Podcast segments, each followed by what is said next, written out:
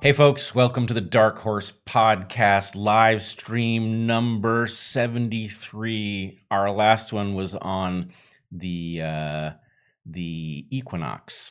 It was. It was on the no, equinox. Yes. Yes, yes, it was that one. I ran it through my head too. Equinox or solstice? No. Yeah. Uh, on the equinox. We are now solidly into spring, which Mm-hmm. I am pleased to say will allow us to revive a Dark Horse tradition, which What's is we can now start warning people that winter is coming. That's an honorable and Yes. long-standing a tradition. long-standing tradition that we were forced to abandon when winter arrived. I should say, if you are one of our southern hemisphere viewers, you may want to hit pause and return to this episode six months from now, so it all makes sense. Yes, yes, I would say do that indeed. Yeah. So today we're going to talk about a diversity of things, including the fact that it is our basically our one year anniversary here for the evolutionary lens, which is these live streams that we do together. And we're going to spend a little time talking about that at the top of the hour, uh, and we're going to talk about uh, the politics behind the origins of SARS-CoV-2, and a little bit about the politics of detransitioning and about um, what we can blame the Amazon rainforest for. Oh yeah, Oh yeah, Totally. that rainforest. it's about time. hmm Yep. And let's see. Oh, and um, whether or not saffron can bring you happiness. Yep.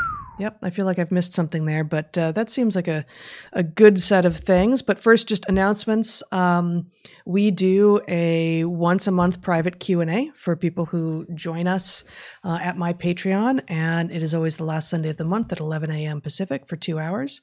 Uh, that is tomorrow. So um, the questions have already been been posed for this month, but it's a it's a it's it's a lot of fun for us. It's small enough community that we can actually watch and engage the chat as it happens, and we leave those up for patrons afterwards. Um, so I think we're on our I don't even remember our ninth or tenth at this point, eighth or ninth maybe, um, and that'll be tomorrow. So It's gonna be awesome. It's always fun. It is. We get to keep an eye on the chat and interact with people. It's uh, it's different than uh, what goes on here. Yeah. good as this is. Indeed. Okay, so it is uh, March 24th, three days ago, was our one year anniversary. The, the one year anniversary of us beginning these live streams. Uh, we did 72 episodes, and we've been grateful for and honored by your responses, or, you know, most of them. The vast There've been a majority of them. there have been a few that we weren't rubbed us the grateful for or honored by, uh, but You know, Yeah. it's YouTube. I mean, frankly, that's spectacular. Only to have a small number of such reactions. Absolutely. Um, and, you know, including all the other sort of media response. But um, why don't you start us off uh, by just telling, How did we Tell- get here? telling, how did we get How here? did we get here? Also, why now? oh no you know things have gotten rough at the point we get to why now but Yeah. yeah so uh, I, just for those of you who have started paying attention to dark horse since the beginning of our live streams and may not realize how we ended up here and want to know something about the relationship of the live streams to the other stuff that goes on what happened was we started or i should say i started the dark horse podcast as the uh, the idea was it was part of a long term project, and I wanted to highlight dark horses. These are people who uh, are difficult to predict in terms of their capacity because they've uh, grown up in some unusual way and they do interesting things. That was the original intent was to talk to those people. And at the point that uh, COVID descended on the world and forced us to change everything, we found ourselves in two predicaments. One, we couldn't keep going to the place where the Dark Horse podcast studio was set up, the office space that we had in downtown Portland. And so we had to move here, and Zach and I built this set here uh, in basically an afternoon, or an afternoon, a weekend of trips back and forth to the hardware store and uh, nailing things to the wall and all of that. Didn't our younger son Toby also help with some of the attic work and the? Oh yes, well t- Yeah. Toby was instrumental in Mhm. the wiring of Mhm. the set, which is actually uh, surprisingly uh, complex. But in any case, we built up the uh, the set and then tried to figure out what to do. Uh, the ability to interview people in the studio was going to go crashing to zero, and uh, you and I were thrust into this discussion in a way as biologists watching a pandemic unfold, a pandemic that have, has obvious evolutionary dimensions. There was a lot to be said. And we were getting this flood of information coming in on what was being discovered about the virus itself, about its epidemiology, uh, its history, and all of that. And so we started doing live streams, you and me. So, for those of you who are wondering why this is Bret Weinstein's Dark Horse podcast, and yet most of the time when you tune in, and in fact, all of the times that you tune into the live program, it's obviously symmetrically you and me. So, why is my name on the door? Well, early on, before we had any idea how long we would be doing live streams or what they would be um, about, you know, at first it was all COVID or almost all. Mm-hmm. Um, we had a discussion about this was significantly different from what had been going on on Dark Horse previously, and should we put it on a different channel and come up with a different title, or was it temporary and should we leave things as they were? And anyway, we ended up uh, deciding to stick with the name that we had and the graphics that we had and just added in the live streams, which, for those of you who are wondering why that has happened, that is the answer. And I would say I have some regret over it because uh, obviously the live streams are distinct from the other things. And, you know, it would make sense for it not to be uh, labeled that way. On the other hand, uh, I would say um, a rose by any other name is still rice. Mm. I knew you were going to say that. did you? I did. you know me that well. I, I you know, do. our Spanish-speaking audience is currently laughing out loud. Yes. Yes. Yes. Yes.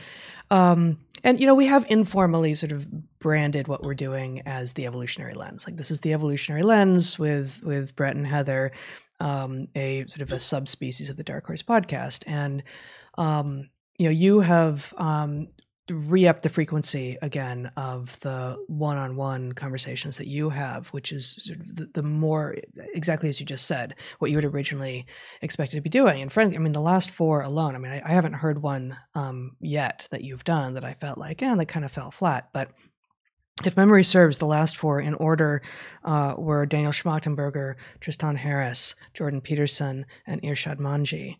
And you've got another one ready to deploy and another uh, conversation also next week. Uh, but those four alone are just extraordinary and um, across such a wide array of topics. And, um, you know, although you have not, I think, until now, really conveyed publicly what what you had in mind with Dark Horse. I think all four of those people are are uh, may I use Toby's pluralization or darkies? Darkies. Darkies. Absolutely. Um, in in their own ways, and that um, you know to to their credit, and um, you know I, I, highly recommend all those conversations as well. Great. Yeah, I think the they all um, were really fascinating, and I'm I'm enjoying doing those conversations. Um, I'm glad they have sort of uh, found a, a, a, rhythm that works, and I'm looking forward to doing more. I will say it has become easier as everybody is getting effectively a master's degree in Zoom. It is becoming now quite possible to do uh, these things remotely, whereas at the beginning of COVID, it was pretty hit and miss as to whether or not the tech would work. Um, when we tried to have them. So anyway, yes, uh, I hope the frequency will keep up and uh, the quality of them. I'm very happy with it, and I, I hope that keeps going too. But okay, here we are, uh, a year in, and we have now both the original Dark Horse stuff uh, up and running at a relatively high rate, and we have the live streams, uh, which have been going on for for a full year now. Um, and uh, I don't know, where does that take us? Well, I wanted to. Um, we're not going to um, we are not going to pretend to do a retrospective, but one one version of some of the diversity of places that we've gone in this last year can be conveyed by just mentioning just the books that um, I or you have read excerpts from. Um, you know, this does not include any of the essays or the journal articles, the you know peer-reviewed scientific literature that we have read from and analyzed, of which we've done a tremendous amount. Um, but just just just the books, and it provides, I think, an interesting cross section of some of where we've been. So um, I just put them in an order um, that groups them somewhat, and I'll post this either on the show notes or you know, probably the show notes, I guess, if there's if there's room. Um, and definitely um, definitely on the Patreon, actually.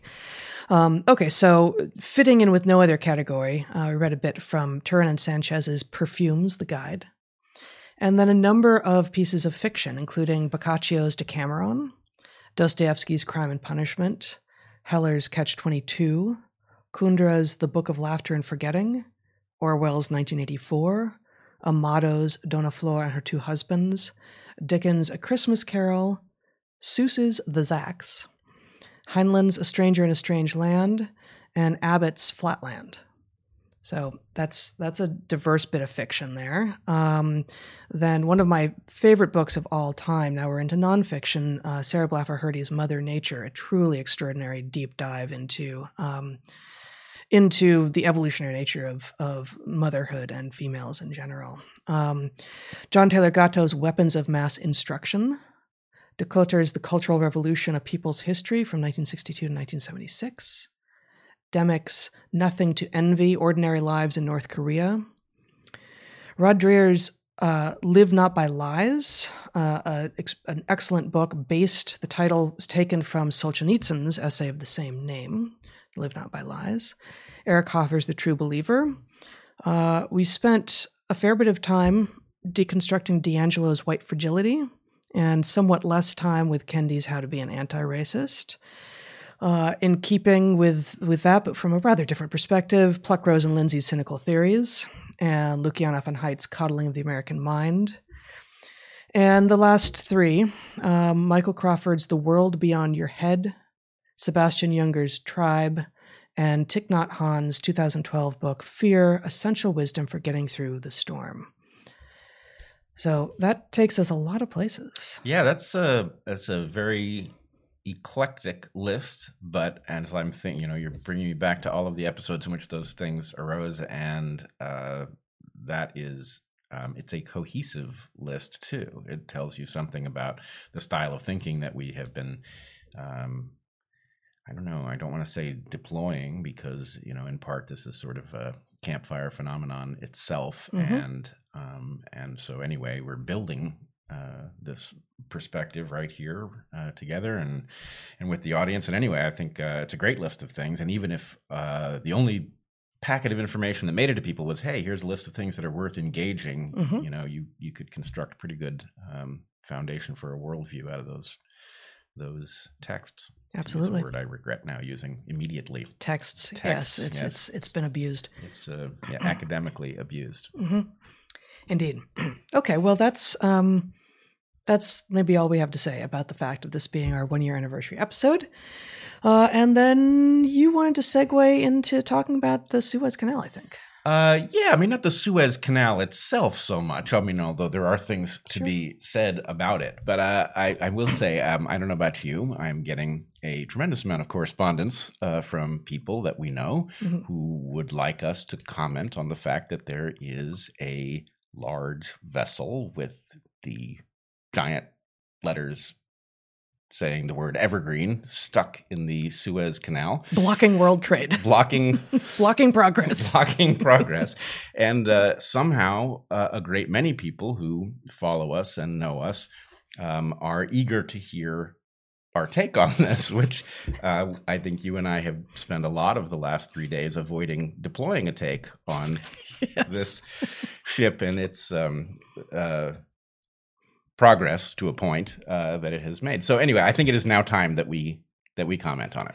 Okay, you you you do you, man. okay, I'm, I'm, gonna I'm gonna do my best. I will say the people who have been contacting us, I'm beginning to suspect that they suffer from PDSD, post dramatic situation disorder, oh. in which mm. they would like to see. Um, disasters and spectacular catastrophes analogized together ad nauseum, hmm. and uh, would make for perhaps a more parsimonious world.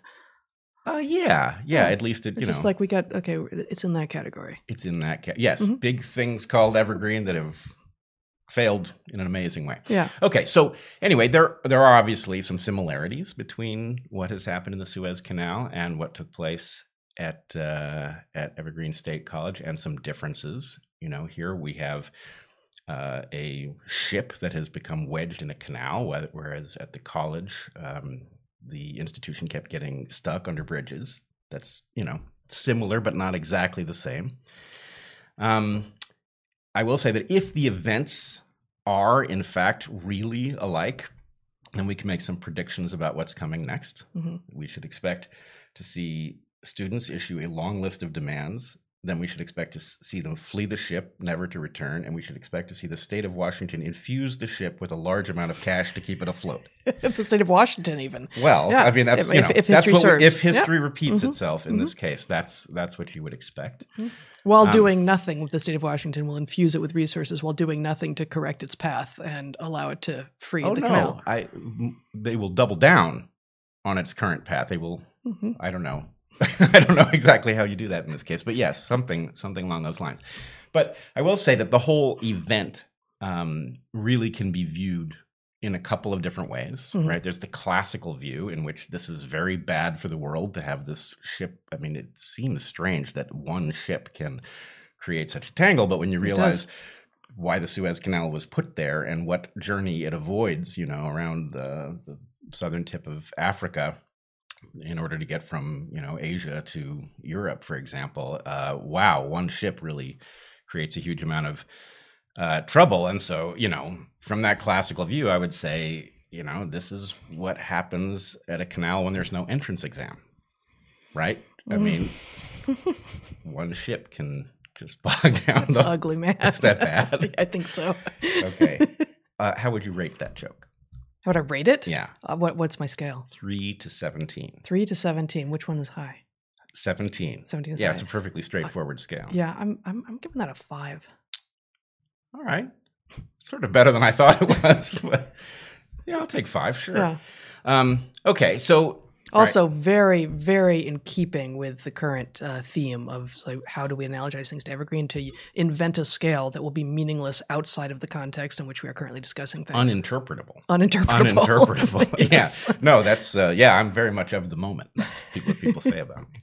Um, No, don't. No, they really don't. Um, but okay, so that's the classical view is that this is very bad, but it's Oh. not the only way to look at this. There's also a much more modern, sort of a Silicon Valley DNC mainstream media view in which this isn't maybe so terrible.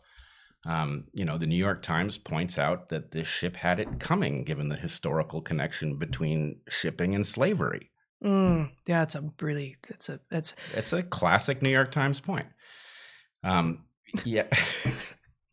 the ACLU pointed out that this ship has as much right to block the canal as other ships have to transit the canal, which I also thought was pretty insightful. You're giving me that. well, I'm just wondering if we're going to get called out for libel.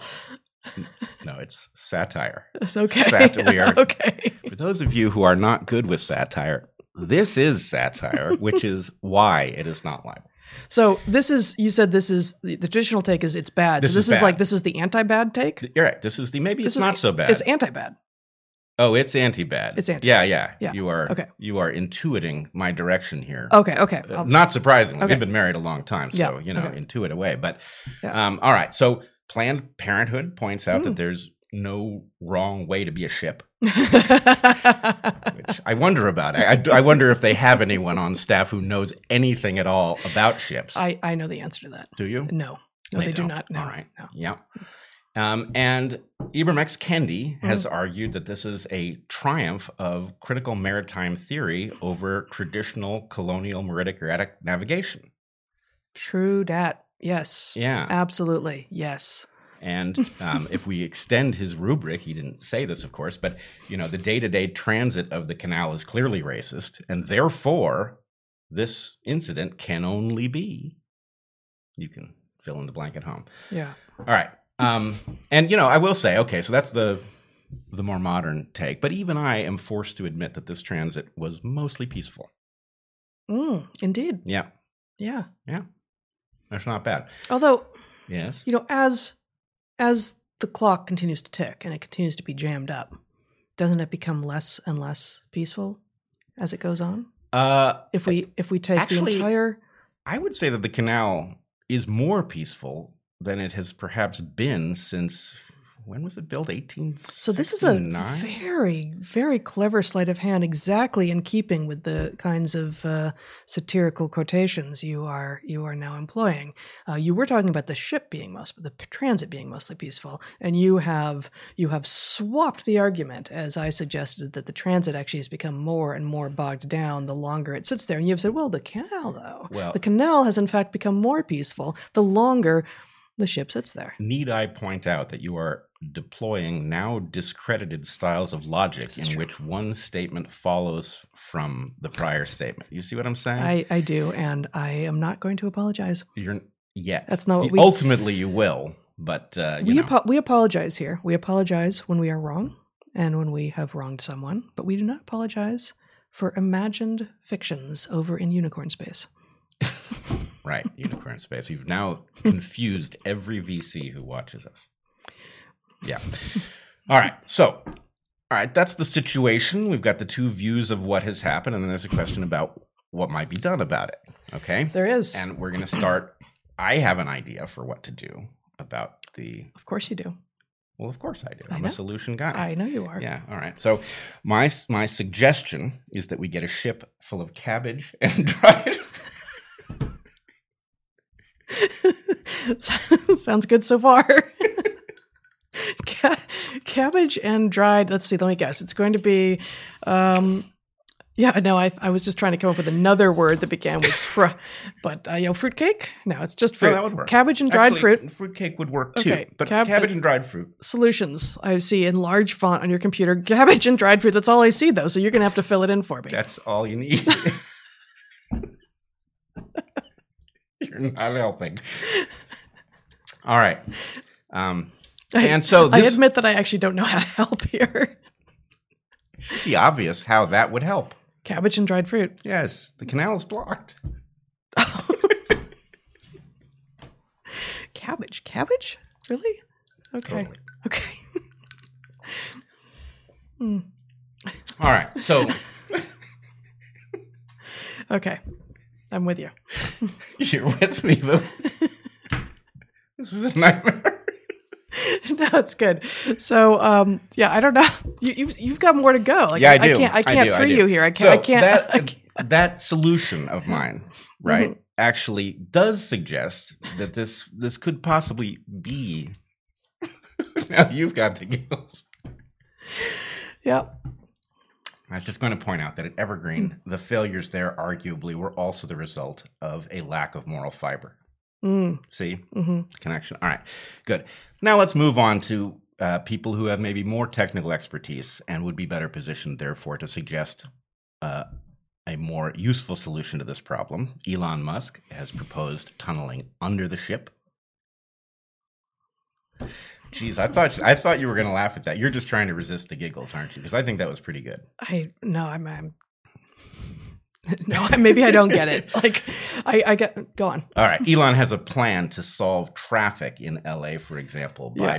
t- Yeah, yeah. putting tunnels under the blocked streets. Anyway, Yeah, I thought it was pretty good And joke. he he famously had a plan with the miners in. Uh, no, not the miners. The um, they the trapped children, The, the trapped soccer team. baseball soccer team. Yeah, Yeah.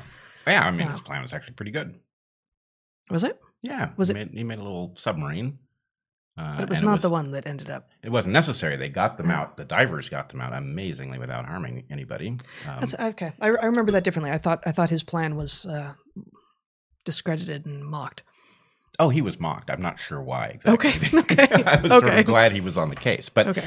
Um, all right, so we got Elon Musk solution, tunnel under, um, and then if all else fails, we could treat this disaster like COVID, do nothing useful, and eventually global warming will float the ship up and dislodge it to allow us to get it through the Mm. canal. A rising virus floats all ships. Something, Yeah. yeah, something in that neighborhood. All right, well, we have avoided having to shut down this episode of Dark Horse live stream over the giggles, which I fear will one day happen. Um, but in this case, we almost had it happen, but we're still here.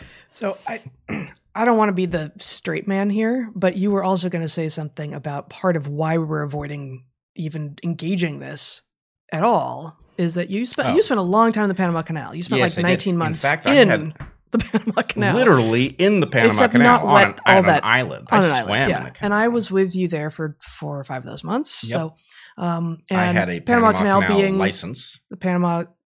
Yep, go for it. So I had a Panama Canal license, which does not mean that I was licensed to navigate large ships through the canal. In fact, nobody is. In the Panama Canal, the ships are turned over to, uh, I'm trying to remember what they're called. Canal pilots, I think. Mhm. So there's, a, there's an elite canal pilots association. You have to have a great deal of expertise. And actually, it does tell us something if we're now in serious mode. This Well, hold, hold on a second. I actually didn't know this. So the Panama, the Suez Canal, of which I know almost nothing, is just just a narrow canal, right? Sea level.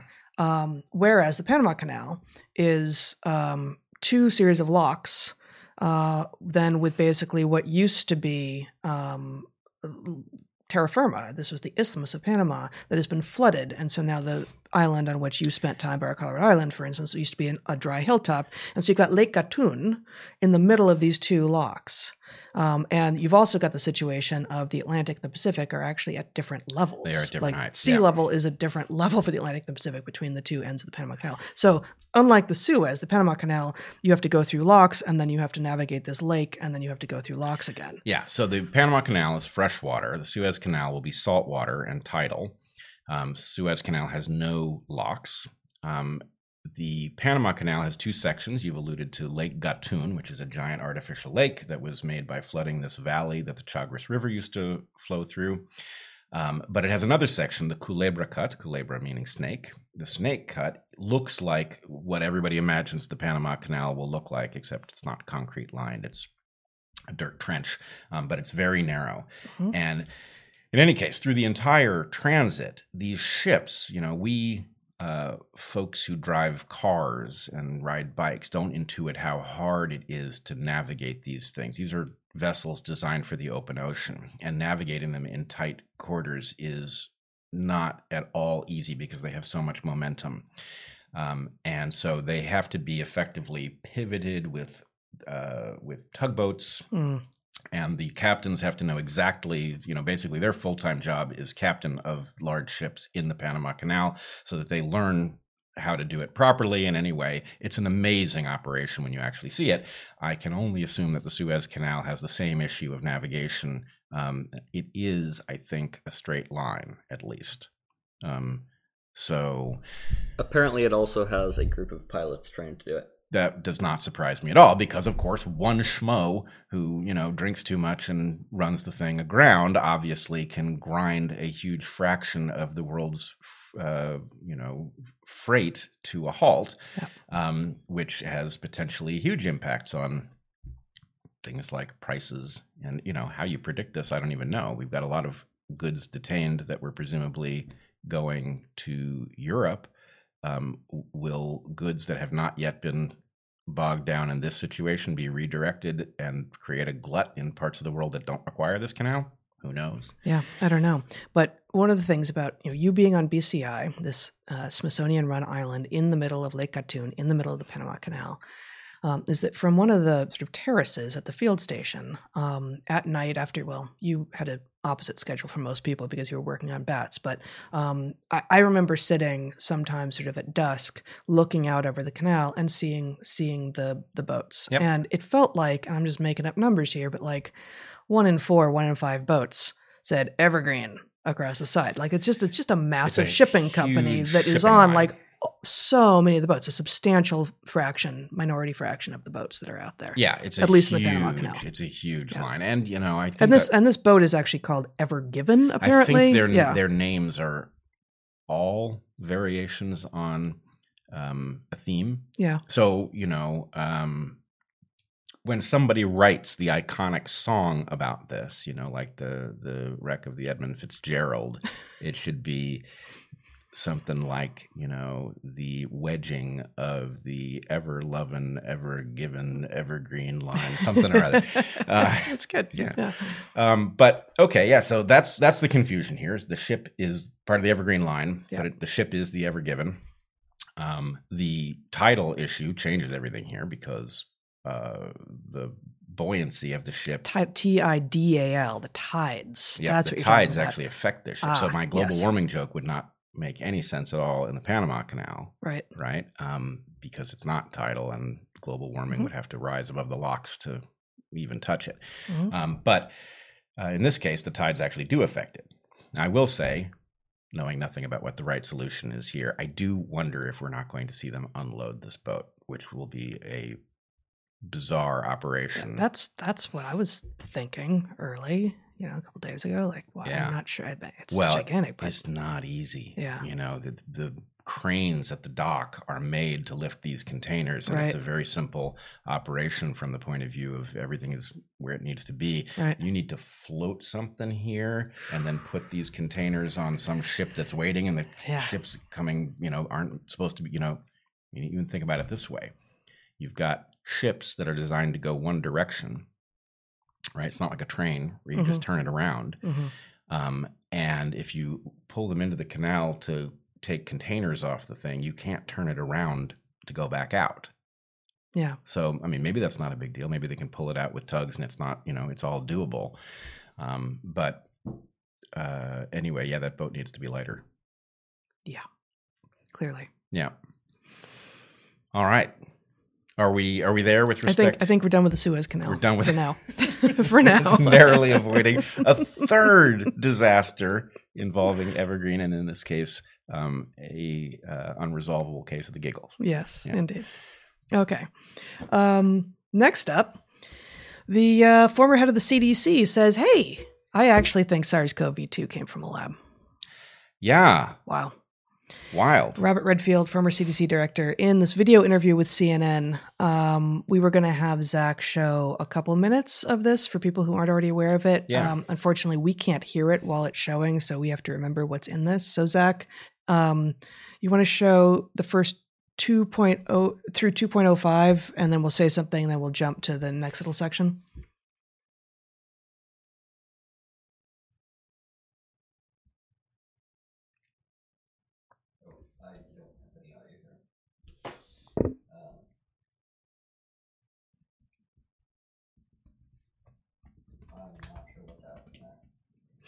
Due to circumstances beyond our control.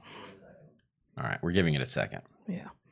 Um, yes, we're apparently giving it a second. So for those listening, this is just dead, dead time. So let us say, um, while Zach is working on getting the tech to work, Former director of the CDC is speaking out on when and where he thinks the coronavirus pandemic originated. Here is Dr. Robert Redfield when he sat down with Sanjay Gupta. If I was to guess, this virus started transmitting somewhere in September, October in Wuhan. September, October.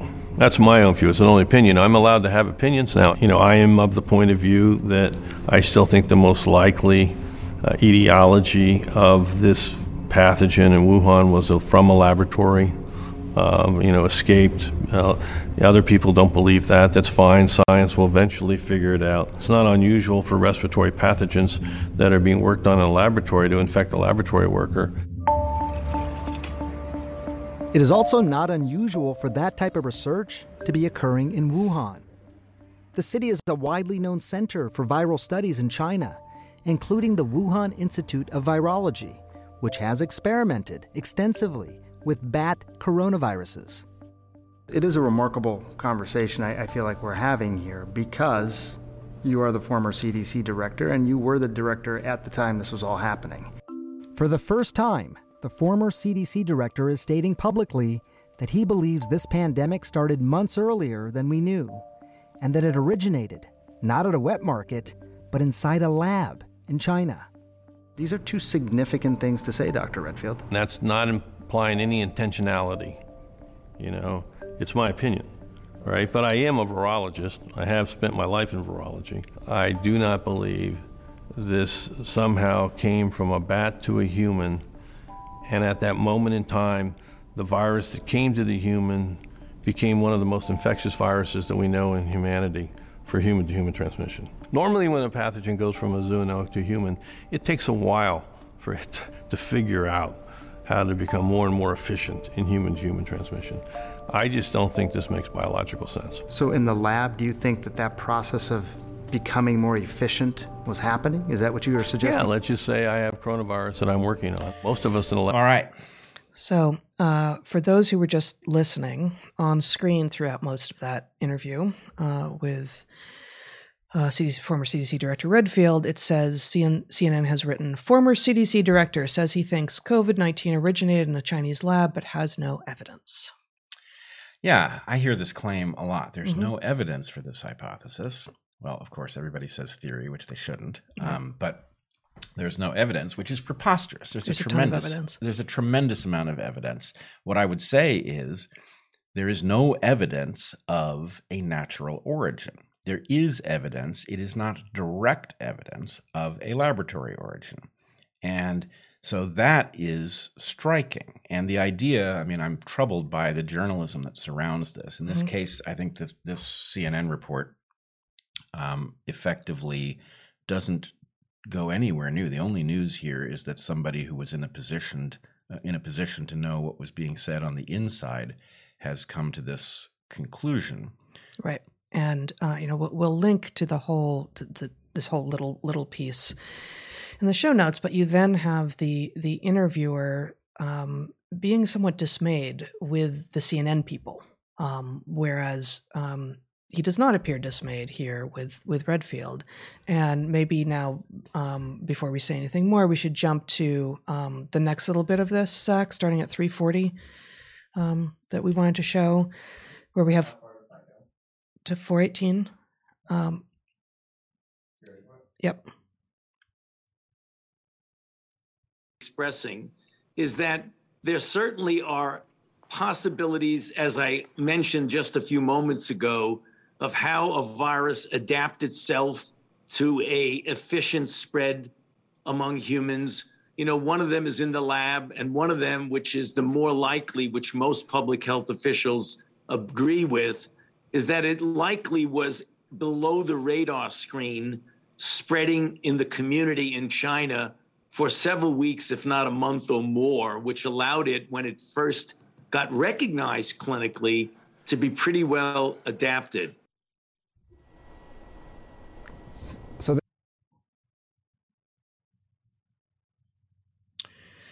So that was Fauci for those who were only listening rather than watching. And um, it doesn't look like science, it looks like politics. Yeah, this is clearly politics. And But it's but it's veiled as science. It's veiled as this, you know, the foremost authority that we are supposed to be listening to scientifically on this topic. And um, being being back on his heels um, doesn't feel good, and so it the it, it's sort of more clearly a political response. So I, I, I would say, I- think it goes one step beyond that. That in in essence, what we are now watching is many mainstream publications and broadcasts that have taken up a very clear position, you know, under the false banner, follow the science, um, scientific consensus, whatever i- it is that's being deployed Right. they have got themselves in a bind because one would expect that if this indeed were of natural origin, evidence for that would emerge, and evidence that was inconsistent with the laboratory origin would also emerge, and they would find themselves relieved to have taken up that position. Instead, what we're seeing is the opposite, and they are now figuring out how to live in a new world where this hypothesis that they did not want to survive has um, become unstoppable by virtue of how well it matches um, the evidence in question. So, I think what you're watching is a sort of jockeying for position. So, Fox News, for example, has done some actually quite credible reporting on this topic, Mhm. and CNN has been on the wrong side of it. That's not to say that we know what happened, but it is to say that um, dismissing the idea of a lab leak has never been reasonable. And Any journalistic outfit that has said there is only one possible explanation for the origin of this virus at any point up until now um, is not doing good journalism. Right, they're doing something else, Mhm. and so the question is, what are they doing? It's some. Is it a business thing? Right? Right. Is it a? Are they doing the? Are they carrying water for somebody with a um, an interest in where the science goes? And so, of course, if you're not really paying attention to the lab leak question, if you are, if you have been going along with the New York Times and CNN and these other publications, and now suddenly this shows up on CNN, it seems like news. Oh, you know, uh, this former head of CDC is taking this hypothesis seriously. Of course, what he says in that clip isn't anything that hasn't been discussed here. You know, we discussed it on Maher. It has been widely discussed uh, on Twitter. It has been discussed in the Wall Street Journal. Matt Ridley has covered it. So Mm-hmm. the point is, there's nothing new here. All he's saying is that he's convinced, and that is interesting because um, it means that then nothing was said behind the scenes that actually tells us this lab leak did not happen. That, I mean, that, but that is new, right? That like this this is new because this is someone with both uh, the the background to understand what is potentially going on, and someone who had access to potentially more information than any of the rest of us have. Um, and you know, no, he is not laying out all the reasons that he thinks this in this very brief interview clip. We don't know. We don't know all of what he thinks or why he thinks it. Um, the idea that he has no evidence is not true. What we know is that he has not presented the evidence here in this interview, in this little tiny interview. That's all. Well, what he says is the pattern of emergence that this virus showing up and being very good at transmitting between people immediately with no evidence of it having learned that trick either in people or in an intermediate host is is the evidence. And the point is that that isn't new. Um, I have, of course, seen lots of people say, well, this is a discredited CDC head on the basis of having botched the initial reaction to COVID, um, which is obviously irrelevant. This is not uh, this Yep. is not a, a, an accurate challenge. And then we have on the other side we have Fauci, who is also highly placed, arguably um, more expert in viruses and uh, the challenges of pandemics. However, what they don't say here, as far as I know, is that Fauci is compromised, having been in the uh, the chain of influence that resulted in the gain of function research taking place in spite of very serious objections Pre pre COVID. pre-COVID, right? Years ago. But the point is, okay, if Fauci called it wrong, thought gain of function research was a great idea, and in fact, I think if you look at his reasoning, assuming that his reasoning is what he said publicly, he wanted to have a very rapid pathway to generating vaccines so that a pandemic couldn't get ahead of you. Right? That's a noble and Mhm. uh, that's a good idea. On the other hand, if that led him to advance gain of function research, which resulted in the lab leak, which then you know crashed the world economy and uh, killed millions of people. Then that's a major error, and Yeah. covering his ass is not valid. We need to know what happened. Um, so there's a lot of levels of what's going on here, but at some level, what you're watching is the mainstream trying to figure out how to pivot to what those of us who have been paying attention to the evidence itself have recognized was uh, a very viable hy- hypothesis and much more viable than the traditional explanation. Um, you know, we've known that for you know since March of last year. Mhm. Um, so anyway, interesting to watch the big players pivot, but it's also frustrating because the big players are in some sense, you know, suddenly people are now going to feel licensed to think about this as a possibility as if it just dawned on the scientific community that it is one, and that's not the case. I'm not I'm not plagued by that.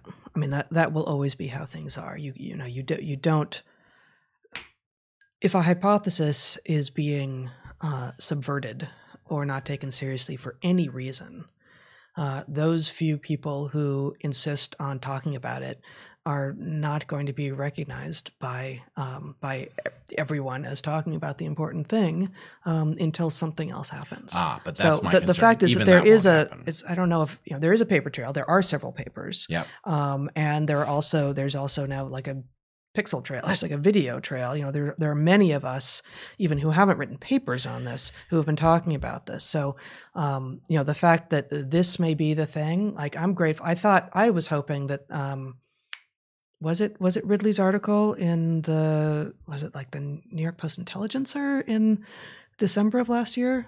Was that Ridley? I can't remember. Oh no, Um, no, no! You're talking about uh, why am I blanking on his name?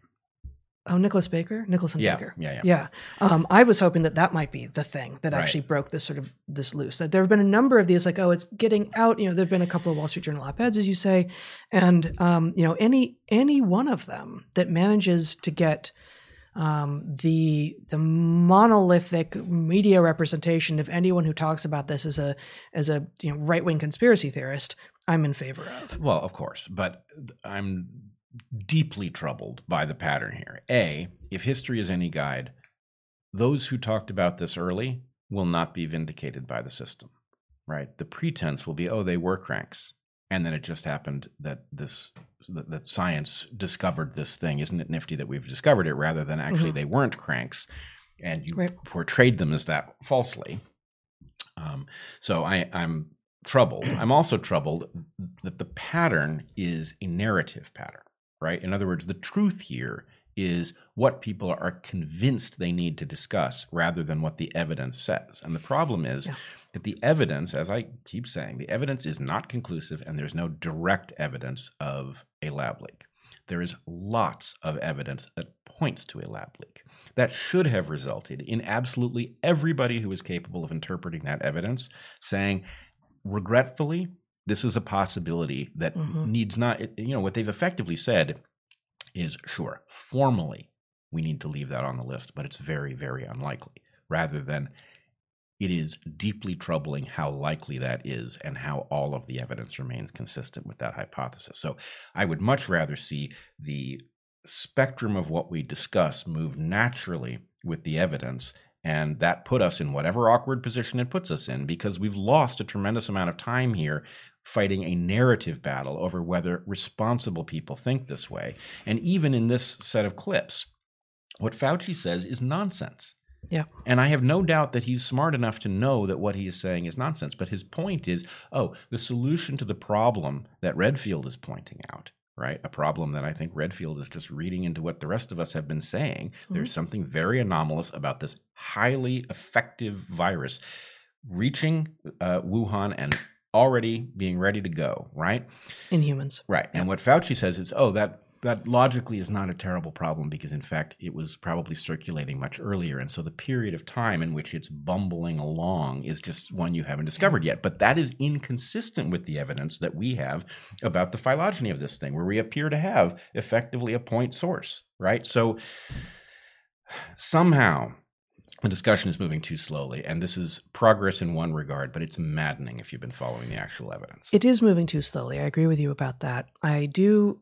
I think I disagree with you, or at least um, I'm going to push back against your framing of the problem is that it's narrative.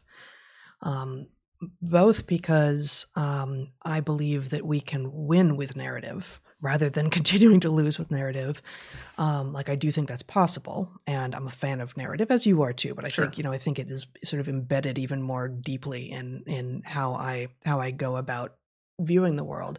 But I also think, um, and maybe it's just because of that bias that I understand about myself, um, I think it is innate to what humans are and how we do things. And um, try, you know, arguing for a non narrative approach to uh, this sort of thing will not work because some people will always be using narrative.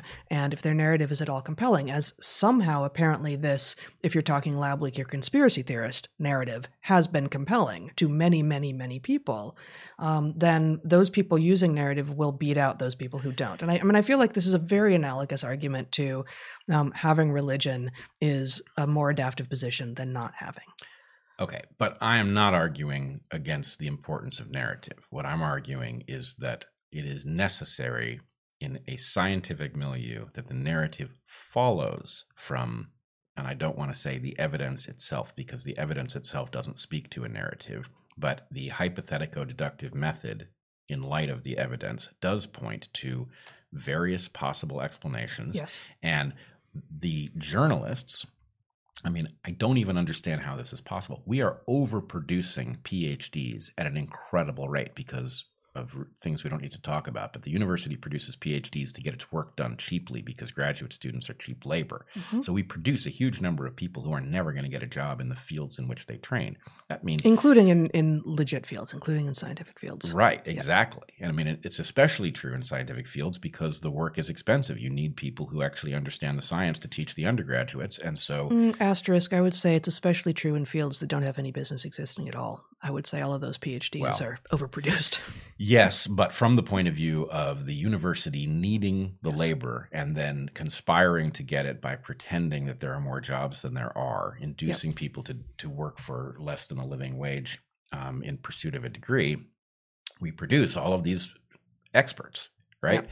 Those people should many of them end up in journalism. And frankly, the things that get said in journalistic outlets are just completely unforgivable in light of how much spare expertise there is produced by the system. There's no way that this narrative needs to be driving this story because you could have people who are, you know, uh, educated enough to get it, tracking this and saying, hey, boss, I hate to tell you this, but the lab leak hypothesis is absolutely viable. Yeah. I guess I, I hope, I feel like there may be a piece missing in the story you just told. Um, and you know maybe it's maybe the overproduction of phds is really of people who really are skillful and creative think like original thinkers who are able to also assess a whole bunch of technical information what we have seen is that um, a, a a tremendous number, and I think it's a tremendous majority of PhD programs, at least that we have had access to, do not involve people actually even doing their own research from beginning to end. Oh, yeah. Right. So, you know, if you've got a whole bunch of people ending up with PhDs in sciences who walk into someone else's lab with someone else's grants, who are who are already asking, who already have a research program, and you say, okay, well, you're going to do this part, and yeah, they maybe figure out an experimental design, and maybe they figure out how to do the analysis or whatever, but it's you know, it's it's actually somewhat rare for for in some departments, and I don't know how widespread that is, but I think it's pretty widespread for people who end up with PhDs to actually have even done a complete piece of their own research, um, and that's I mean that's terrible. But that doesn't that does mean if that's true. that you may have a whole lot of people with PhDs who wouldn't actually be able to go do journalism because they wouldn't necessarily be able to see what is true. But I, but I think what it would do, it, implied in what you said, is that would free them from the perverse incentives that being in a situation where peer review depends on your peers respecting you and you not having um, overturned the status quo by saying, actually, I think that was a lab leak. Like, you know, outside of academia, there are some perverse incentives that are hidden to most people. And in journalism, I'm sure there are too, but they're going to be different ones. I think that's well said. And this actually, I don't have it queued up here, but what the president said uh, in response to this is indicative of exactly the problem you're pointing to. The president basically said, You're talking about Biden, you're talking about now. Yeah. Mm-hmm. Um, he said something, words to the effect of, he, of course, misused the word theory, something like, I have my own theories as to what happened, but I'm going to wait until the scientific community resolves this, which is like understandable but wrong six different ways, right? A, that's not how science works. The scientific community is perfectly capable of being entirely wrong, right? The science itself points to an answer, and the scientific community can get it wrong. And the point you're making, which I fully agree with, is that the perverse incentives inside of the system make that all too likely. Mm-hmm. So if what Biden means by this is let's wait and see what mainstream virology thinks about this, mainstream virology has now two big problems. One, it allowed work to go on that whether or not it did create this pandemic could have created this pandemic. Yep. And then two, it doubled down and doubled down isn't even right. It did it a hundred times. It told us mm-hmm. this is not viable. The evidence does not support lab leak right? And it kept telling us that. And so the point is now in order to not have to explain why it told us something wasn't possible that clearly is mm-hmm. it's just continuing to cover. So you can't say that Science is a process. It's awesome. You should follow it. Yeah, I agree with that much, right? And then it's like, well, how do we know what the process said? Oh, ask the experts in it. Ah, they all have the same conflict of interest. God damn it, right? Wouldn't it be great if a bunch of people who were trained by this system then left the conflict of interest zone and were in a position to comment on it? Right? Yeah. That would be really useful. And yet, instead, what we get is journalism that if you understand the basics of what's being described, you're just constantly like, did I read what I, you know, this is insane how yeah. low level the errors are. Yeah. Well, and I mean, you've just described the like, wouldn't it be great if people who know stuff were able to leave the zone with the conflict of interest? And, you know, in some ways, this is what we have done Yep. Um, but we are also not virologists, not vaccinologists, not public health experts, not epidemiologists. But the like uber generalist framing of evolutionary theory, yep. which um, you know you can apply to everything outside of like rocks and quarks, um, allows a person to walk in if they have a bit of a bit of background and are able to look at facts dispassionately and have the humility and the, and demand of themselves that they come back and say when they're wrong that they were wrong. Uh, you can walk into any number of complex systems and say, okay, nope, not my expertise, haven't published here, but let's see what this means. What's the evolutionary? Wh- what can we predict about what's going to happen evolutionarily based on what information we do know?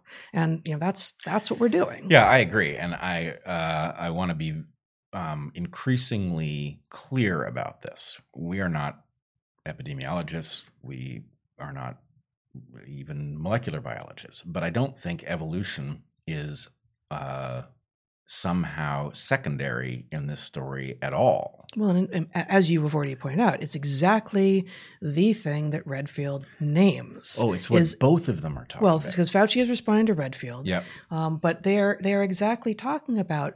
I don't, you know, basically Redfield saying, which you know, I, I believe you said on Maher, and we have both said here on Dark Horse many times, um, a virus that has just made the jump um, from you know from another species to humans would take some time to figure out how to go human to human very fast. Yep. And um, this is you know that that's it in a nutshell. And there was apparently no time. Right. And so it's there are explanations that could Mhm. fit. Fauci has landed on one that doesn't, right? So Yeah. the point is interesting now that at least the English speaking world is now juggling something central to the COVID story. And what does it hinge on? Wouldn't you know it? It hinges on a question of evolutionary dynamics, right? Right. And of course, this has been true all along. The fundamental questions here are not more molecular than they are evolutionary. They are both molecular and evolutionary Mhm. and epidemiological, right? Right. That's the nature of these stories. And so the question is, what's your road in? Mhm. And if the idea is the virologists are going to pull rank on the evolutionary biologists, well, on what basis are you doing that other than power?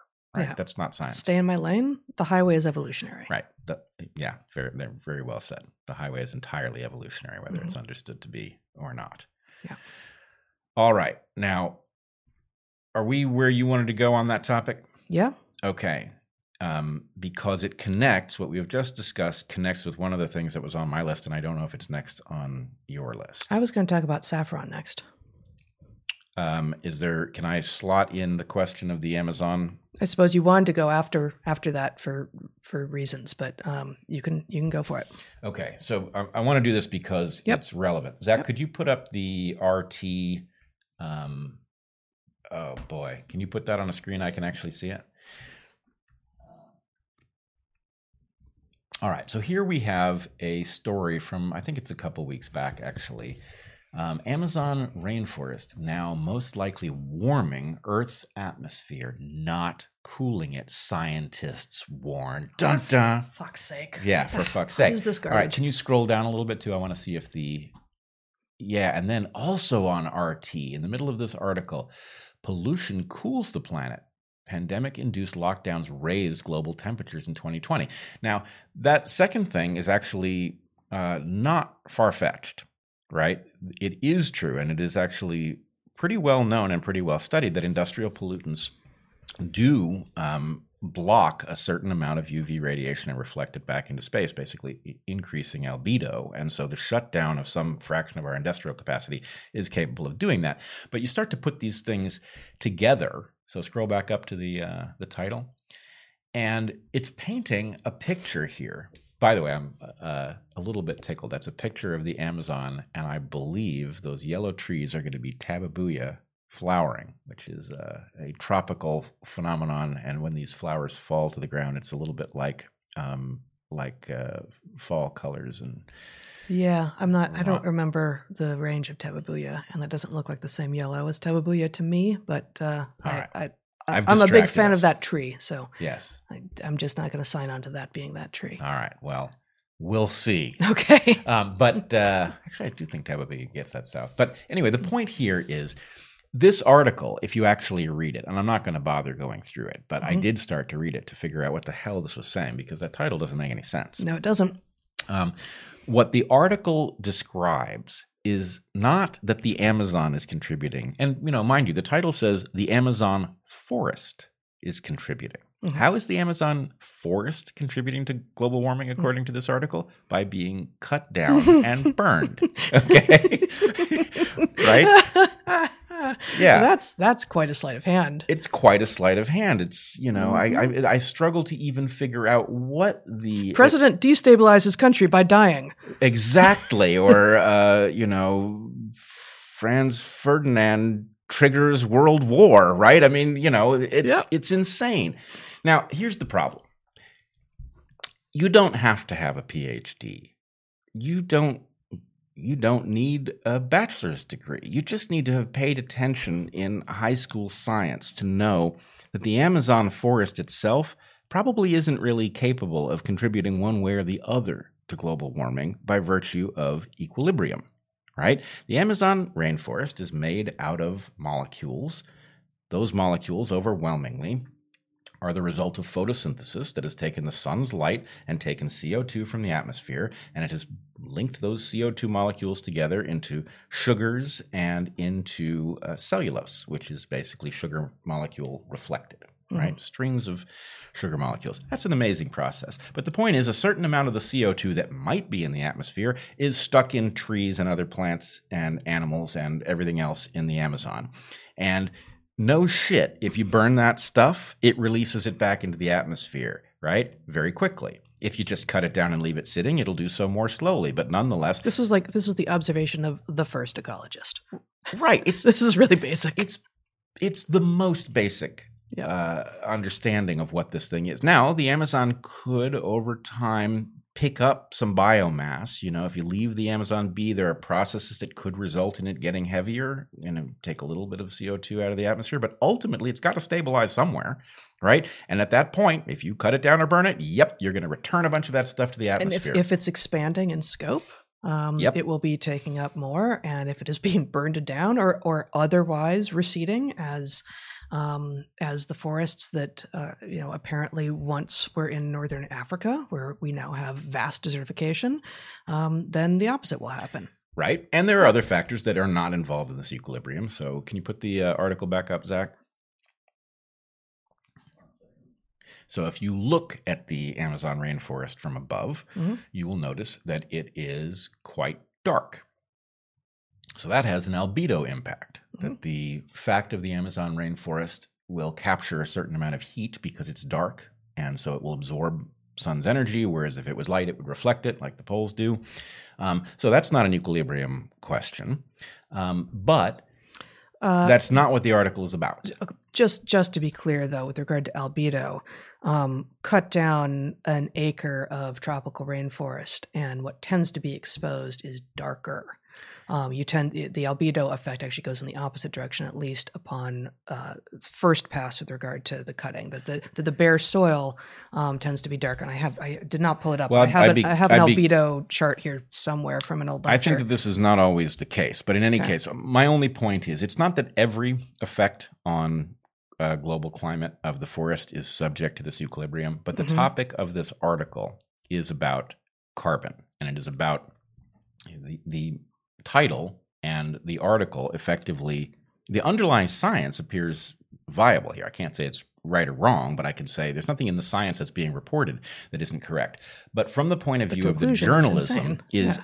absolutely insane. And anybody with a basic understanding of equilibrium dynamics and even just the most superficial uh, understanding of what photosynthesis is and what it produces would know that it's not right. And yet here it is being broadcast, and I saw not a single complaint about it.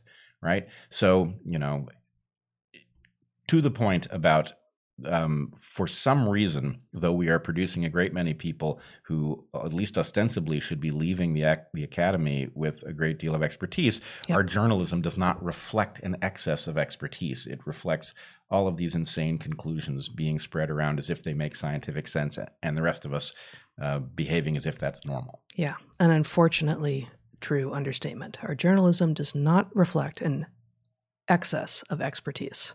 No, it does not. Neither, neither though does academia at the moment. right. Well, or expertise doesn't mean what we would like it to mean. It means Right. s- something else, some kind of technical competence that does not involve apparently the ability to extrapolate. Right, right, right, exactly. Okay, um, can we talk about saffron? Yeah, let's do that. Let's talk about saffron. Um, why are we talking about saffron? I'm not going to tell you why we're talking about saffron at first. I'm going to read you a little bit first, just a paragraph um, from this amazing book um, on food and cooking by Harold McGee, um, second edition, 2004. Really, if you're at all interested in um, what your ingredients are and how how cooking works and um, and um, various traditions throughout um, throughout the world, this is this is Fair to say, a, I perused the book a little bit. A narrative approach to cooking, both at the level of why things transition when you do certain stuff to them, and where the ingredients. To some degree. I mean, I guess it, it really appeals to both my scientific and my narrative side. So he's got, for instance, here, this is a survey. He's got a survey of temperate spices, followed by a survey of tropical spices, and he spends a page and a half on saffron. I must say, some of the intemperate spices are my favorites. Yeah, you know, they're they're the best, but a little bit angry. uh, they're a little a little hot. Yeah. Yeah, Uh, he actually has a whole whole page, whole thing on chilies and uh, capsaicin. So you know, he, he goes chemistry, he goes molecular biology, he goes culinary history, he goes narrative, he goes cultural anthropology. It's it's great. So again, uh, on food and cooking by Harold McGee. Just the first paragraph on saffron before we go into why we're talking about saffron. Saffron is the world's most expensive spice. A testament not only to the labor required to produce it, but to its unique ability to impart both an unusual flavor and an intense yellow color to foods. It is a part of the flower of a kind of crocus, Crocus sativus, which is probably domesticated in or near Greece during the Bronze Age. The saffron crocus was carried eastward to Kashmir before 500 BCE. In medieval times, the Arabs took it westward to Spain and the Crusaders to France and England. The name comes from the Arabic for thread. Today, Iran and Spain are the major producers and exporters.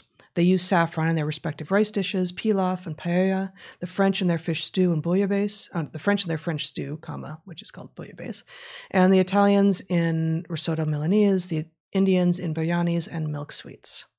So there's a whole lot more about the biology and, and such of saffron, but um, that's it in a in a nutshell. Uh, he says it's probably Greek. Some people think it's Iranian in origin. It's not totally clear. It's several thousand years old. We've been and apparently domesticated for several thousand years, which is r- remarkable. Um, so it's either uh, a human creation entirely, or um, the result of you know through artificial selection, uh, where we were actively putting stuff together, or a discovery um, for reasons that I'll talk about in a, in a little bit um, of what was surely a mutation that wouldn't have persisted um, that we then acted to help propagate and have have moved forward by several thousand years. Um, so we've been using it for pigment. Um, it's in some parietal art, some some wall art, um, in um, from from older humans, medicine uh, for various uh, ailments, which is what we're going to talk about here, and of course spice. Um, although the description of it, um, you know, I, I admit that I think I've never had um, fresh enough saffron Yes. to be so it's so expensive it that degrades that very quickly. I've never really been able to determine um, a flavor, but uh, it's said to have a hay-like aroma uh, and taste. Which, when said that way, one wonders why it's you know so remarkably coveted in in at least particular parts of the world. Um, so there's this paper. Um, oh, that's unfortunate. Uh, let's see. Hold on. I can pull it up this way. Hopefully, this paper. Zachary, in a minute here, you can show um, that just came out in the journal Physiology and Behavior called Impact of Saffron, Crocus sativus lin, Supplementation and Resistance Training on Markers Implicated in Depression and Happiness Levels in Untrained Young Males. So I was just pleased enough with that title to end up reading this paper. It's written by it's it's a bunch of people, a um, bunch of researchers out of Iran, um, and one person uh, in uh, some France and U.S. But this is um, the the untrained young males being talked about here are Iranian young Iranian men um, who were um, and you know they started with 36 and it went down to I think 28. So they had 14 men in one category and 14 men in another. These are all men who um, you know weren't smoking or drinking or engaged in any resistance training, any um, resistance training um, in advance of this. And to half the young men, they um, gave them a uh, a series of resistance trainings for I think it was six weeks, and um, after the resistance training every day, they gave them a saffron supplement, and at the same time every day, when they weren't engaged in the resistance training, they gave them a saffron supplement. And the other other half of the men, same exact resistance training, and they gave a placebo um, at the same moment. So the only thing that was different was the saffron, but they were effectively trying to control for the well known phenomenon that resistance training also deals with depression, Mhm. right? That um, resistance training itself um, is effectively an antidepressant. And so, what, you know, is there going to be a discernible difference for men who aren't always already engaged in resistance training? Um, if you start them on it, will they get will will they get better? Turns out yes. Will they get more better if you give if you have them engage in resistance training and take relatively small amounts of saffron? the answer is yes. Um, fascinatingly, and so they looked at a number of metrics. Here, you can take my screen off, Zach, 'cause this is just. Uh, uh, but let me just see what the the the things that they looked at that increased were um, anandamide. Oh, I can't even pronounce this next one. I don't know what it is. T uh, two arachidonal glycerol, also known as two AG. Serotonin. God damn it. Excuse me. Uh, serotonin, dopamine, uh, and beta endorphin all increased, um, as did in just questionnaires um, uh, reported levels of happiness in the resistance training plus saffron group more than they did in the resistance training without saffron group. Um, I think I have that right. There's a little bit. There was there are a lot of things they were looking at, so I, I may have put one of those things in their wrong column. But all of those things definitely increased in both groups, uh, or um, the the first did in the first group. It seemed like you had something to say. Well, before I was going to say, uh, I have uh, recently come to the conclusion that if you're happy and you know it, you're not paying attention. But some of those people may just be on saffron. Mm.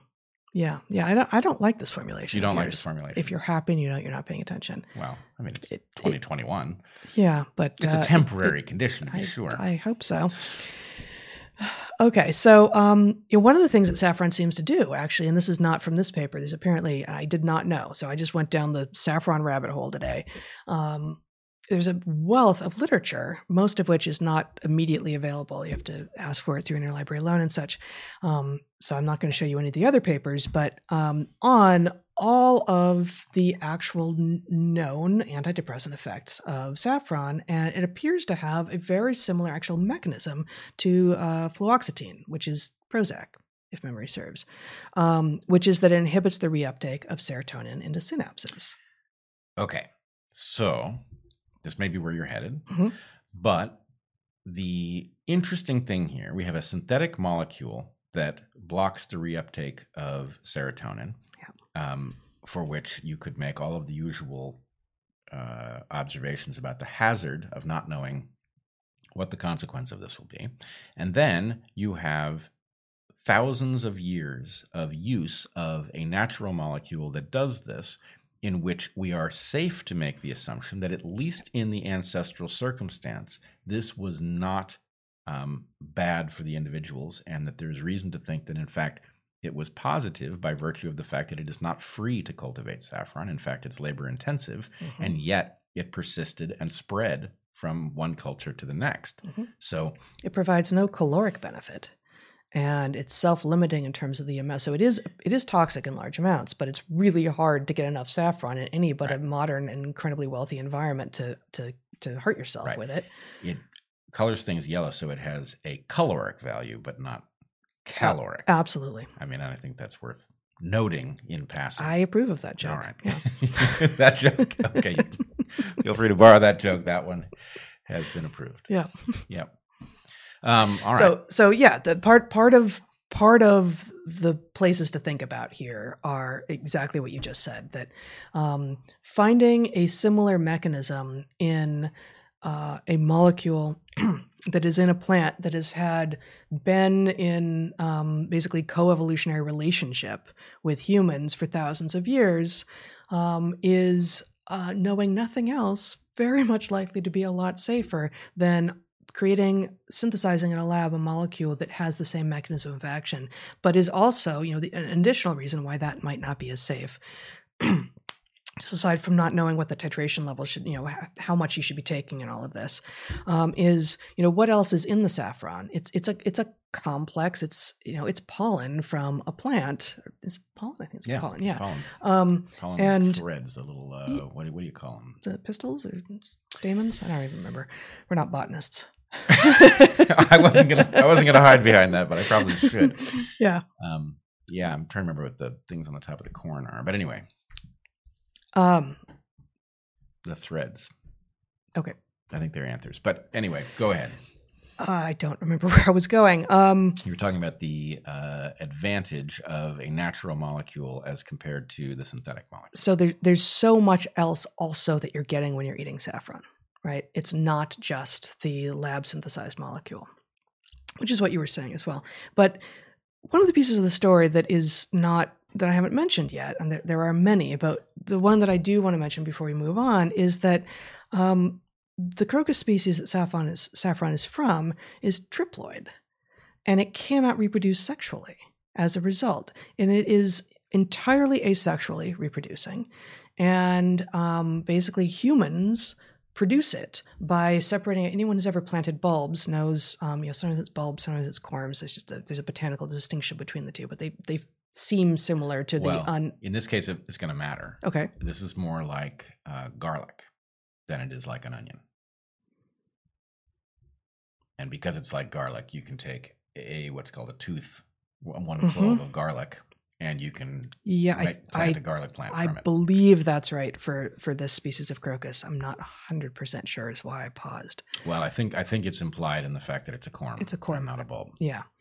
Um, so it's it's dependent on us, which means um, you know it's not it's not really changing. It's it's benefiting from its association with us, in which we take its uh, take its pollen and um, eat it and paint walls with it and use it medicinally. Um, but it is it is never reproducing sexually, and so there's a question, of course, again of you know where did it originate? Was it a mutation that would have been a complete dead end, but for the lucky discovery by you know presumably a single human several thousand years ago that that was actually you know that when they when they rubbed up against it and then wiped their hands on their mouth, they felt better afterwards. I mean, that seems like an unlikely series of events, Yeah. especially for them to then be like, maybe it was the orange stuff on my lips, Right. right? Um, although it being so highly colored may have made it easier to trace. Yes, it also uh, suggests a yeah easier to trace, but it also suggests a reason that it might have been introduced into cuisine, Mm, right? And mhm. so just as a colorant, right, and then has this other effect. Yeah, absolutely. So, um, in trying to figure out some of what was going on with this with this species that is entirely dependent on humans, I ended up at this really confused website. And so this is my segue to the last thing we're going to talk Well, about today. wait, before you segue though, I want to Yeah. make one other point about this, which is there are really two things, at least two things, that make saffron, even if saffron is doing effectively the same thing as SSRIs that are synthetically made are doing, Mhm. Um, there are two reasons um, that the natural version is probably uh, much better. One is the one we've already pointed to that uh, it comes in a context that is that has stood the test of time. But the other thing is it may come in a tradition that titrates it properly. In other words, Yes. you are uh, hacking a Good. physiological system. There are reasons that you might want to hack a physiological system rather than go with your endogenous programming. For example, this won't be the case probably in Iran or Greece, but uh, if you change latitudes, for example, and your serotonin system was Mm. not calibrated to your new situation, you might be able to use saffron to modulate it for, let's say, winter or something like that. Um, but were that the case, you would imagine that it would, you know, the world has not evolved with supermarket like foods where you can source a strawberry, you know, in in February, right? The world functions where foods become available at different times and so traditions have built into them a kind of uh, you know a calendar of foods as it were Mhm. and you might imagine prediction of the hypothesis that actually this does travel with humans because of its ssri uh, like effect, you might imagine that foods that accompany the part of the year that you want to recalibrate would be high in saffron, and that other parts of the year uh, might be low in it, or something like that. Well, interesting too, um, actually, that um, you know seasonal depression is something that afflicts many people, and um, that would likely have been the case even pre-industrial lights and such. And this crocus, unlike most, although like some others, is autumn blooming. Whoa. So this, you know, this is the saffron is becoming available, and you know, it doesn't save particularly well unless you've got um, deep freeze. Basically, you know, it, free, it freezes okay, um, and it's you, you can you, you basically heat dry it. And then it preserves a little bit, but it's going to be it's it's going to be the most abundant and the freshest, exactly as the days are getting darker. So this is perfect. It blooms at an odd time and it cannot be preserved. Therefore, the prediction of the hypothesis is that it is properly uh, targeted to a uh, a place where physiology is desirably hacked, and that you can't screw up because it's very hard to have it at the wrong moment. Mhm. That would be fascinating. Of course, that would require you to know which populations have an ancestral. It sounds like Iran and Greece would be two. But you know, in order to figure out where the plant picked up that trick, you Yeah. know, assuming that that trick is calibrated to a population, which population was it? Exactly. And interesting, Iran and Greece aren't exactly adjacent. You know, interesting Right. that those are the two possible source populations. Yeah, but also that sort of fits in the story too, um, because the the nature. So to catch people up, because it's non-sexual, it doesn't produce a viable seed, Mhm. right? Um, which is uh, fine in this case because it produces a corm. The corm can be broken apart, and therefore one plant can produce many plants by planting the corms and supplementing them, and so you get many plants. But it also makes it highly transportable, right? Um, That's true. So it may, you know, you can take the items and by keeping them in root cellar like conditions, they are dormant and you can travel over long Mhm. distances. And so maybe not so surprising that non adjacent populations both have a very ancient relationship with it because it only takes one person to carry it over a mountain range uh, for it to show up somewhere. Yeah, that's good. I like that. Okay, so while I was trying to figure out some some of that, I came across um, this website, um, which I'm trying to make bigger here, um, which you should pay no attention to at all because it's truly confused and confusing. Um, and I'll just read uh, the bottom half of the second paragraph here. The Crocus sativus is an asexual plant, meaning that this plant does not reproduce asexually. In order to reproduce itself, the Crocus sativus must undergo reproduction with the help of tubers. So, you know, I read that and Yeah. went, there's nothing on the site that could possibly be of value because it's that confused. And of course, I did go looking a little bit more, and the site is deeply confused across a lot of things. But um, this, Zach, if I may, thank you. Um, the fact that that is out there on an official looking site about all the information you ever need to know about saffron struck me as um, par- another piece of the puzzle as to why we are such a confused people now. And you know, this to, to this point specifically, this site can't even tell the difference between asexual and sexual reproduction when it's trying to make a point about exactly that thing. Right. That is Right. the central issue. It is the central issue, and it's confused it twice in two sentences. Yeah. And it seemed to me so this in thinking about confusion about sex and gender and sexuality, um, we are not going to spend a ton of time talking about um, detransitioning right now. So, um, but but there is a there is a new thing that is happening that is worth saying some some things about. Um, I don't like to rely on Twitter as a source, um, but there's a story that's breaking that seems to be almost entirely on Twitter. There are a few just medium articles, um, but to the degree that they're talking about, they're citing the Twitter stuff. So we're gonna we're gonna go to Twitter here. Basically, 60 Minutes, we are told, the long running um, CBS, I think, uh, news hour show uh, has been planning a segment on detransitioners. That is, um, people who have transitioned um, to the other sex or gender, depending on who you're talking to, um, and who have decided after some time that it was a mistake and that they're going to detransition back into their natal sex, the sex that they were born as.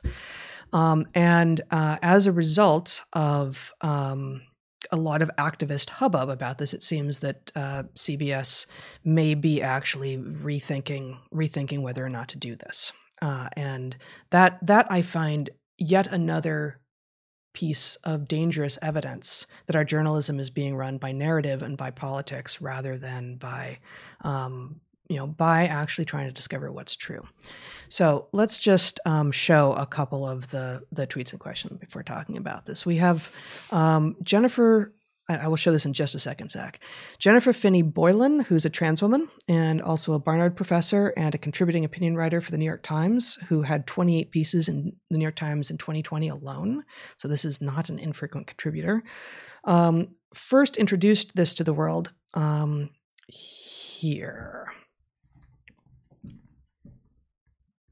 Okay, Zachary. Um, tweet from March 20th. There's going to be a 60 minutes on detransitioners, she writes. They asked me to be a talking head, and I said I prefer not to be part of this story. They said, please. I said, you ought to talk to Torrey Peters or at least someone AFAB, since that's the focus. They said, we'd really like you, Jennifer Phil- uh, Finney Boylan. I said, I'm honored, but I think this is a terrible idea for a story. Why focus on this small group of outliers when you could focus on the struggles and triumphs of so many other trans folks? So, just stepping out of this for a moment, trans is itself an outlier group, and trans has gotten a ton of press in the last five and ten, five or ten years, like really more than any group of that size um, warrants by the numbers.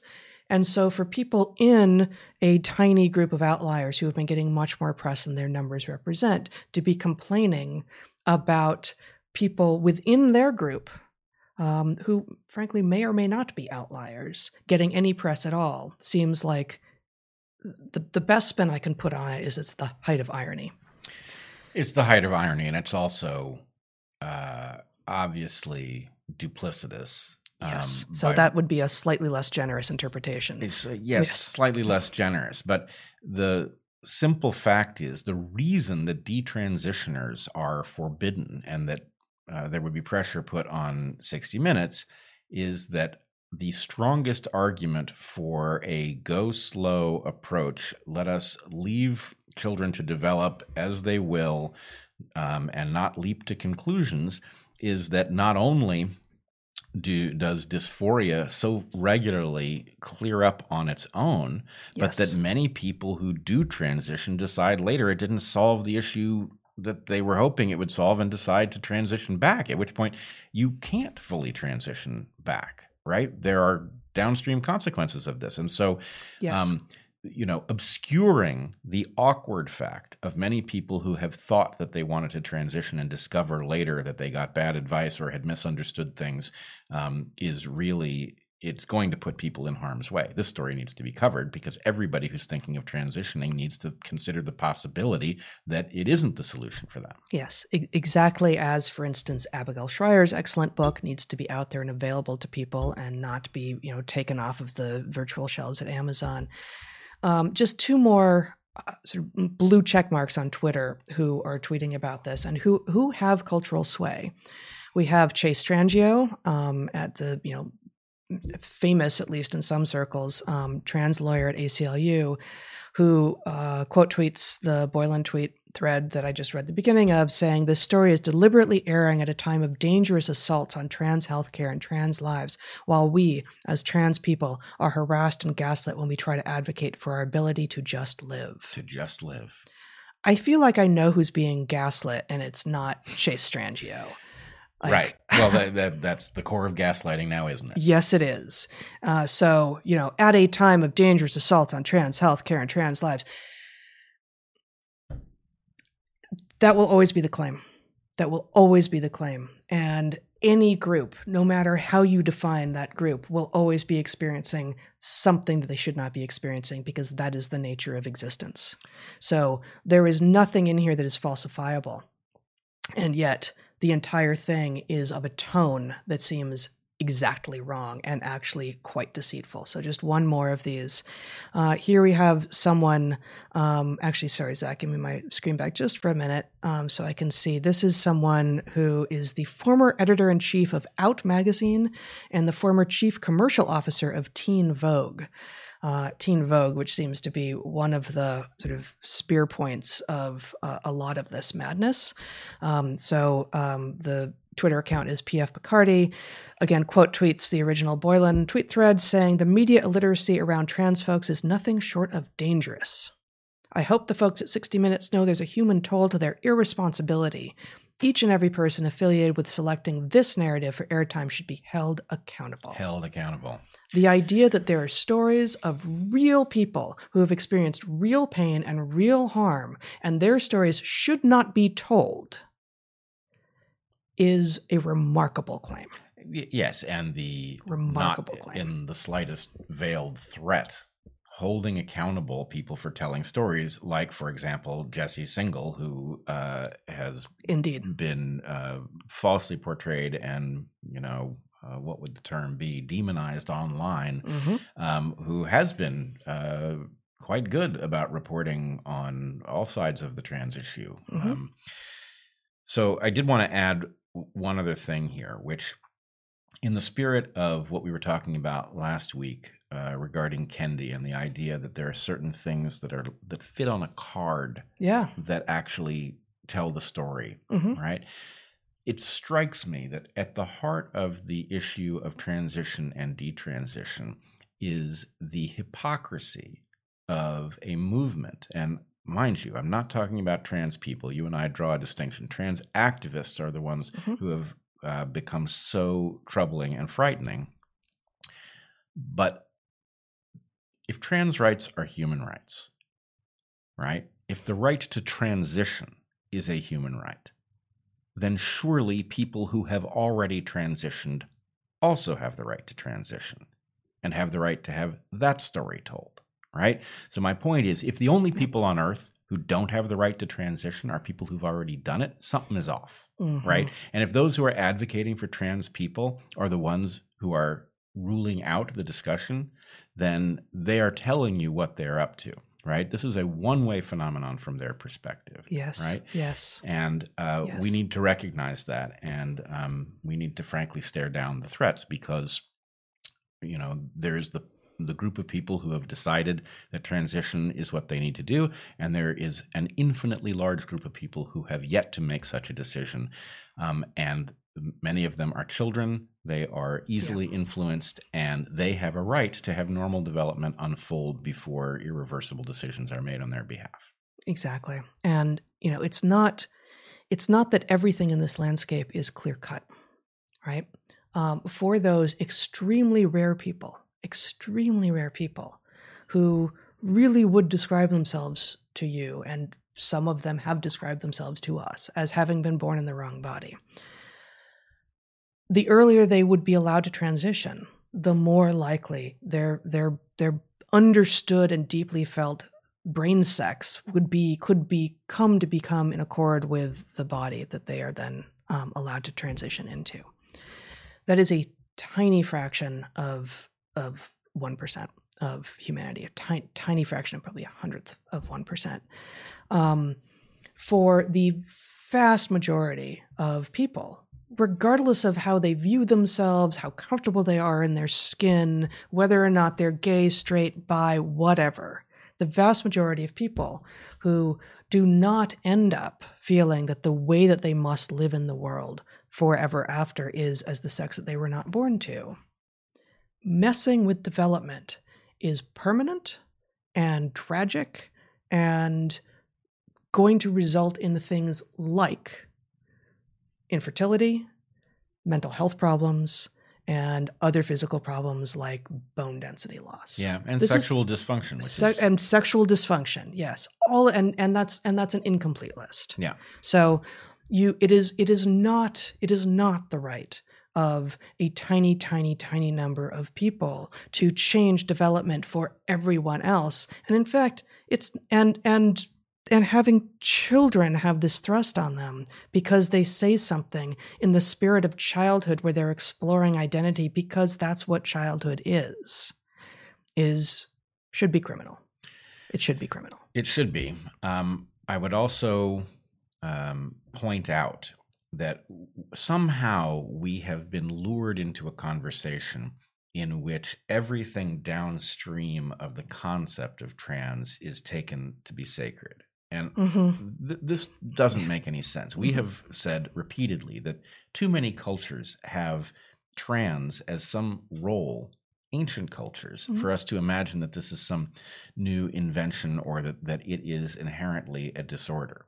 However, This is not the same thing as saying pharmaceutical transition and surgical transition Yep. is ancient.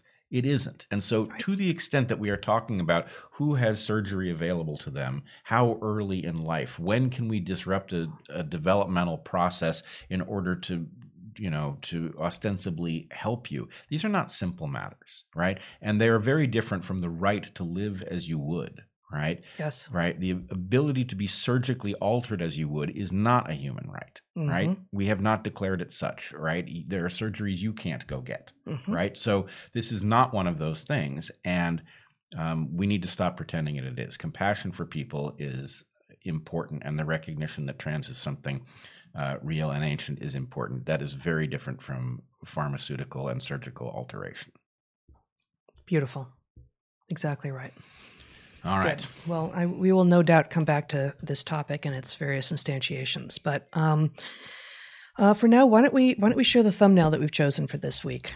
sure and um, and just say that these this is uh, in advance of a bike ride that Zachary, our 16 year old son and producer, took yesterday um, out west of Portland on the Banks Vernonia Trail. It was a beautiful day. It's an even more beautiful day here today in the Pacific Northwest. And uh, at least in the Northern Hemisphere, although frankly, near the equinox, it should be beautiful pretty much everywhere at the moment.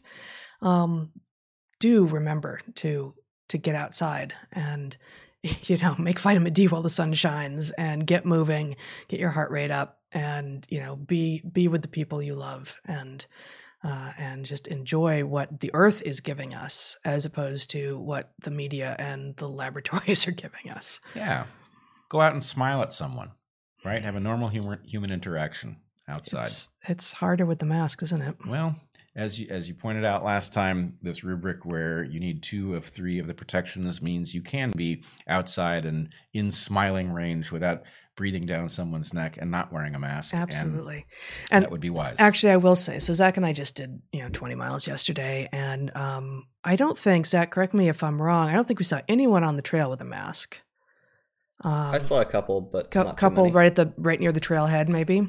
I mean, throughout, but not too many overall. Okay. Um, so maybe a few. I don't think anyone on bikes. Maybe only the walkers were were wearing masks. And then we went. Um, we came back through Northwest Portland um, to pick up some food, and we had to park a ways away. And I left Zach with the car because the bikes were on the back of it, and I just walked through Slabtown, which is a, just a, a part of Northwest Portland. And like I said, it was a beautiful day. It was a Friday evening. The sun was out. There was, you know, we've there the the local government has allowed for a lot more outdoor seating spilling into streets actually than would be normal in times of a non-pandemic. So when the weather is good, there's actually the possibility for people to be ah to be seeing each other and to actually be being human with one another. Um, and I saw almost no one with a mask out there either on my, you know, what amounted to like an eight block round trip walk just to pick up the food that we had ordered. And it felt so terrific. So felt so human and wonderful and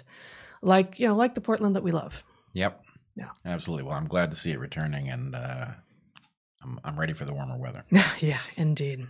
So, um, with that, we are, for those of you uh, with us on YouTube, going to take a 15 minute break and then be back with a live Q&A answering questions from your super chat.